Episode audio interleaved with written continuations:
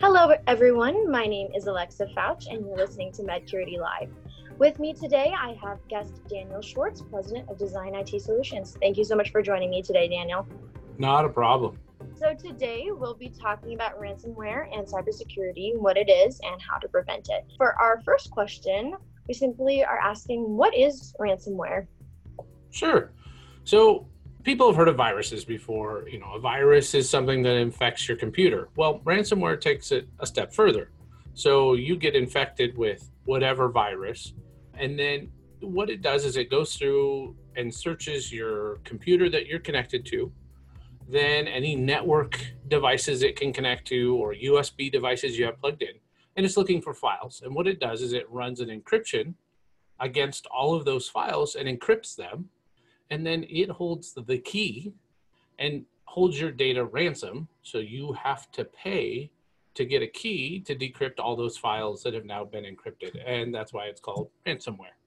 And what would you say is the average cost for ransomware and how are hospitals or clinics expected to pay for that? Yeah, so ransomware it really varies. Typically it's at least 1 Bitcoin up to 10 bitcoins for the average, you know, small business or whatnot.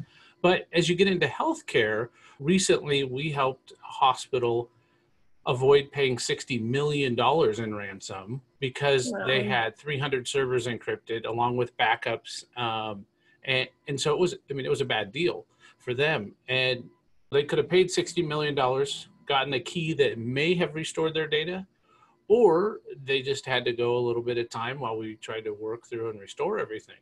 So the cost can be astronomical. And so in order to be able to pay for it, well, you know, that that's tough. It's not an operating expense you typically have a line item for in your capital budget. So what we do, the best way to pay for it is ahead of time by putting in good security measures to keep that ransomware out that's a line item you can afford and that's what we recommend. We go through a whole audit assessment and then it, there's some cost to it for sure but we put a, a really good security barrier around your data and training. One of the cheapest things you can do typically free is train your employees but we'll get to that in a little bit. Yeah i was actually going to say we can jump to that question right now because okay. the third question was how can you avoid ransomware attacks? So you were saying that you can put a little bit of investment into some security precautions, and then you can also go into training. So why don't you uh, dive a little bit deeper into that? Yeah, there's several things you can do. You know, of course, there's a really robust firewall. You want a next gen firewall. next gen's not a brand, it's a technology. And it has to do with the state. It's actively scanning, looking for viruses. It's not just the old stateful firewalls that said, you went to this site, so that site can send packets back to you. It, it's a it's a almost artificial intelligence, but it's very smart and looking for patterns of traffic that would kind of be symptomatic of an attack, ransom, you know, something going an anomaly on your network. So you want good devices like that, and you want layering. So you want spam filters that help to keep the the phishing attempts and ransomware is spread somewhere near 80% is through email or a website or social media. So keeping those email phishing attempts out is a huge you know savings to the employees. But you know so you put in you put in a spam filter you put in a good firewall you put in dns layer filtering antivirus on your computer. You put all these things that are layers of security to try and protect your data but the probably most cost effective and biggest return is training your staff. And like I said, that could be free. Just using tools to sit down and when you have a staff meeting monthly or quarterly, you just review hey, don't open emails at work that aren't from work related interactions. Don't check personal email on work computers. Keep that on your phone off the network, you know, on a guest network, do it at home, whatever use the appropriate use policy, which is something that a company has to make sure that users are using the computers appropriately and for work. Uh, review that with them. Go over safety tips. Just making sure you do staff training. regular and do prizes. Do, hey, we're going to do a questionnaire. We're going to break into groups. We're going to have you answer these questions. It may get boring and old, but pounding that in over and over again. Use the computer appropriately. Don't click on links. Nobody's, you know, FedEx doesn't send you a document to open with a tracking number. They send you a link to FedEx. On the URLs you get, where you can click on a hyperlink in an email, if you hover your mouse over it, it pops up the actual address scammers will make it read first you know the, the one you click on will say fedex.com but if you hover over it and it pops up to some random name or ip you know a bunch of numbers and digits it's fake.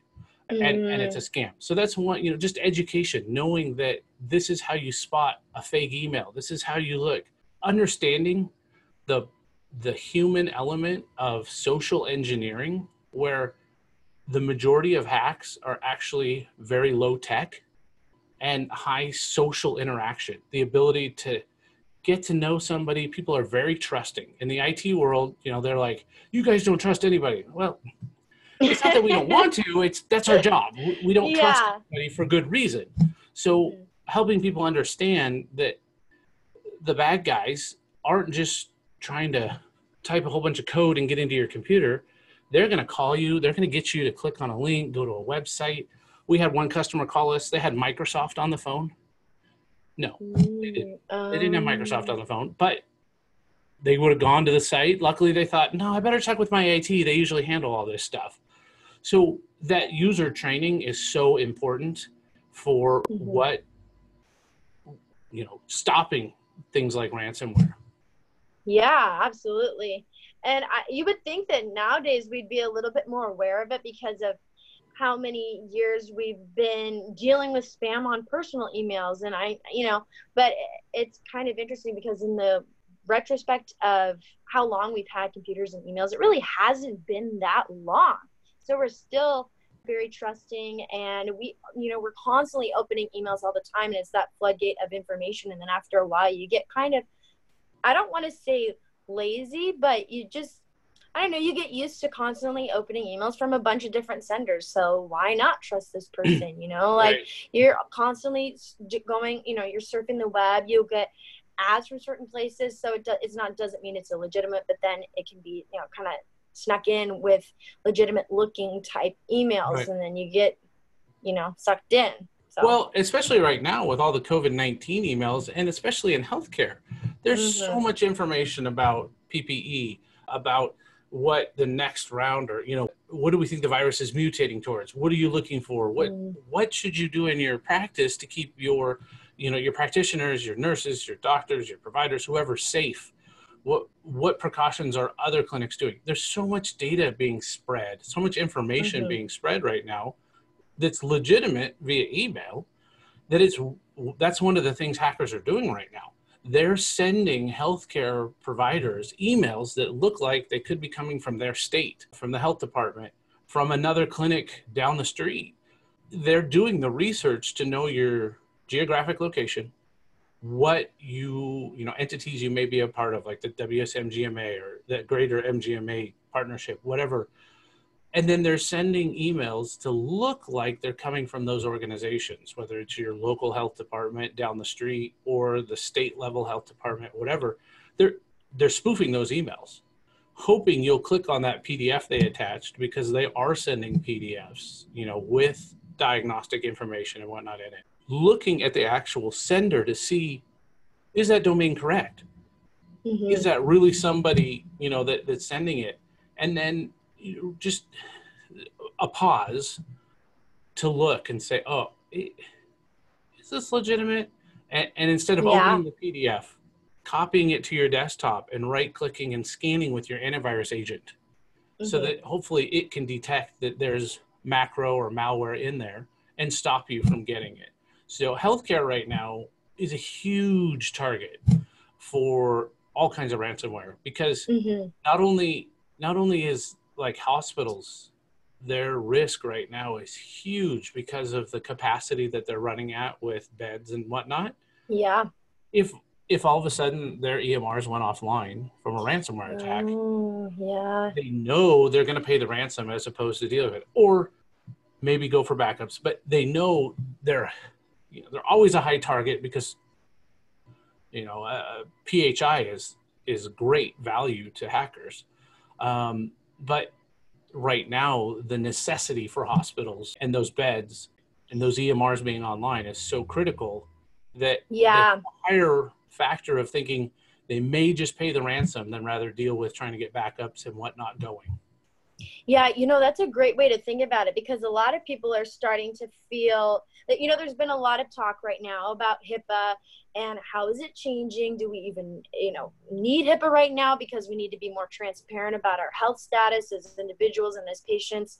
But like you said, like PHI is not only about protecting personal health information, but it's about understanding and uh, being knowledgeable about all of your patient's health status. You know, you have that aspect of keeping it private and confidential for the patient's sake, but also as a healthcare provider, you need to be aware. And if you lost that information, I mean, the hospital would become it would be pandemonium. You know, I mean, it would be insane, and especially in a time when you need to be uh, knowledgeable about every single one of your patients and their health status. And if you lost that information, criminals know that they're in a very vulnerable position. And that was um, that was one of the questions that I had for you really was how are healthcare organizations more susceptible during this pandemic? And obviously they really are just because criminals know that they're in that vulnerable position where they have to stay on top of things all the time and keep that patient health information protected in a different sense.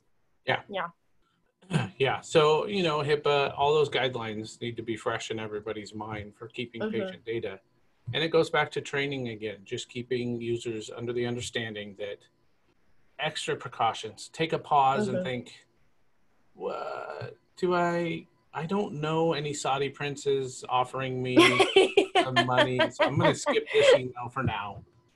yeah, know, yeah. I know it worked. I know Michael Scott invested in that in the office, and it didn't pan yeah. out. So, yeah, it, it, it is interesting because, um, like I mentioned, like HIPAA has changed a bit, but it really hasn't as changed as people as much as people think that it has. Right. We're just it's a different perspective on it because now we are having to be more aware of everyone's health status but that doesn't mean that you're not protecting health information. It, it's just it's just a little bit different and you still have to be really vigilant about cybersecurity attacks so that kind of leads me to my last question, which is what do you think is the biggest cybersecurity threat to the healthcare organization as a result of COVID 19? And how do you see that changing the future of medical security? So I think we kind of talked about that a bit with, you know, when you're running at full capacity in the hospitals, if you lost all that PHI, you know, it would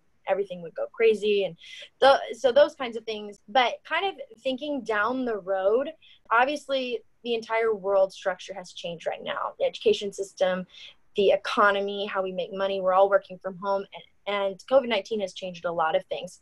But in relation to cybersecurity, how do you see that kind of panning out in the future? I know that's a very broad question. If you need me to like narrow it down a bit or no, whatnot. no, I I mean looking at all of it from the sky view, zooming in a little bit, right now healthcare is very susceptible because they're making changes on the fly to be able to run with all of the COVID requirements. You know, telehealth is now allowed for everything with all different platforms where it wouldn't before. So keeping your passwords safe, making sure people can't listen in on your telehealth. I mean, there, there's mm-hmm. there's a lot of things that were rushed into place without all the proper security barriers put in place. So staying true to that training of the appropriate use, keeping your your data safe by knowing people are after it and being conscious from that perspective when you're working on things. Hey, does this open something up? I can't share my desktop with a patient because they could see other patients' information. And that, that's just mm-hmm. a minor HIPAA violation as far as, well, no HIPAA violation is minor, but I mean, minor in the sense that you're not losing an entire data set yeah. there's different levels. yes, um, there's a scale of severity. So again, the COVID pandemic has allowed hackers to a whole new ball game to play with yeah. the rules aren't defined yet. So we're seeing, like I said, all those phishing attempts with COVID information that's fake or a virus. we're seeing telehealth providers using unsecure Wi-Fi or unsecure networks to do video conferences like this with patients, with other people being able to hear and see. And again, to scale, that affects that one patient or maybe a couple patients. But you know, Zoom had a breach and people can yeah. get it. So keeping your software up to date, especially if you're working from home. Don't use home computers right now. Make sure you use a work computer to VPN in and keep that data encrypted always, you know, so that you're safe. Don't take PHI off the corporate network. Home with you. It needs to stay there. You need to remote in to access it. All these things, because they're in such flux with the pandemic and people trying to work remotely, all these things are kind of being glossed over. And, that's going to yeah. open the practices up to compromise and hackers getting in. So the biggest thing is pause. I know it's crazy. And think about security. And that appropriate use policy doesn't change just because you're not working at your desk in the office. Same principles apply. We need to be paying attention that we're not letting mm-hmm. somebody social engineer you into getting access to all your data. Yeah. And like you mentioned, everything changed so quickly from businesses being open to everything being closed and that happened to hospitals and clinics obviously like smaller clinics and hospitals are more like private practices but for hospitals whereas everything closed down they were all of a sudden flooded with all these new patients and then they had to deal with fast tracking telehealth and fast tracking working from home. And when that happens, you run into a lot of technical problems, but they were more concerned, obviously, with caring for patients than with dealing with the security side of things. And now that we've been in this pandemic for a while, nothing has subsided on the sense of like things aren't as crazy now. They are still very crazy and fast paced, but at least we've been in it long enough to kind of take a step back, take a pause, like you mentioned, and take a look at everything and say, okay, now we know what we're dealing with. We've been in this for a while, and now we can take a look again at our security systems and make sure that we do something now and before it gets too late and before we're going to regret not having done something now. Right. So, yeah, yeah, we're really, really valuable information. And I think that a lot of people are hearing a lot of different things from so many different medical professionals, both, you know, in the IT field and then in the medical field itself. And it can be so overwhelming to take in so much information. You know, if you're in the healthcare field, you're dealing with fighting the pandemic itself and then thinking about security is just like, yeah, that's too much to think about right now. I'm trying to like save thousands of lives, but it's all as important and, and i think the thing that people can take in is it's manageable. You can do it. You just have to take a breath take a pause and yep. take some time to to look at it. Yeah for sure. Yeah. Well thank you so much for talking with me today daniel. I really appreciate you taking the time and have a great rest of your day. Thanks. You too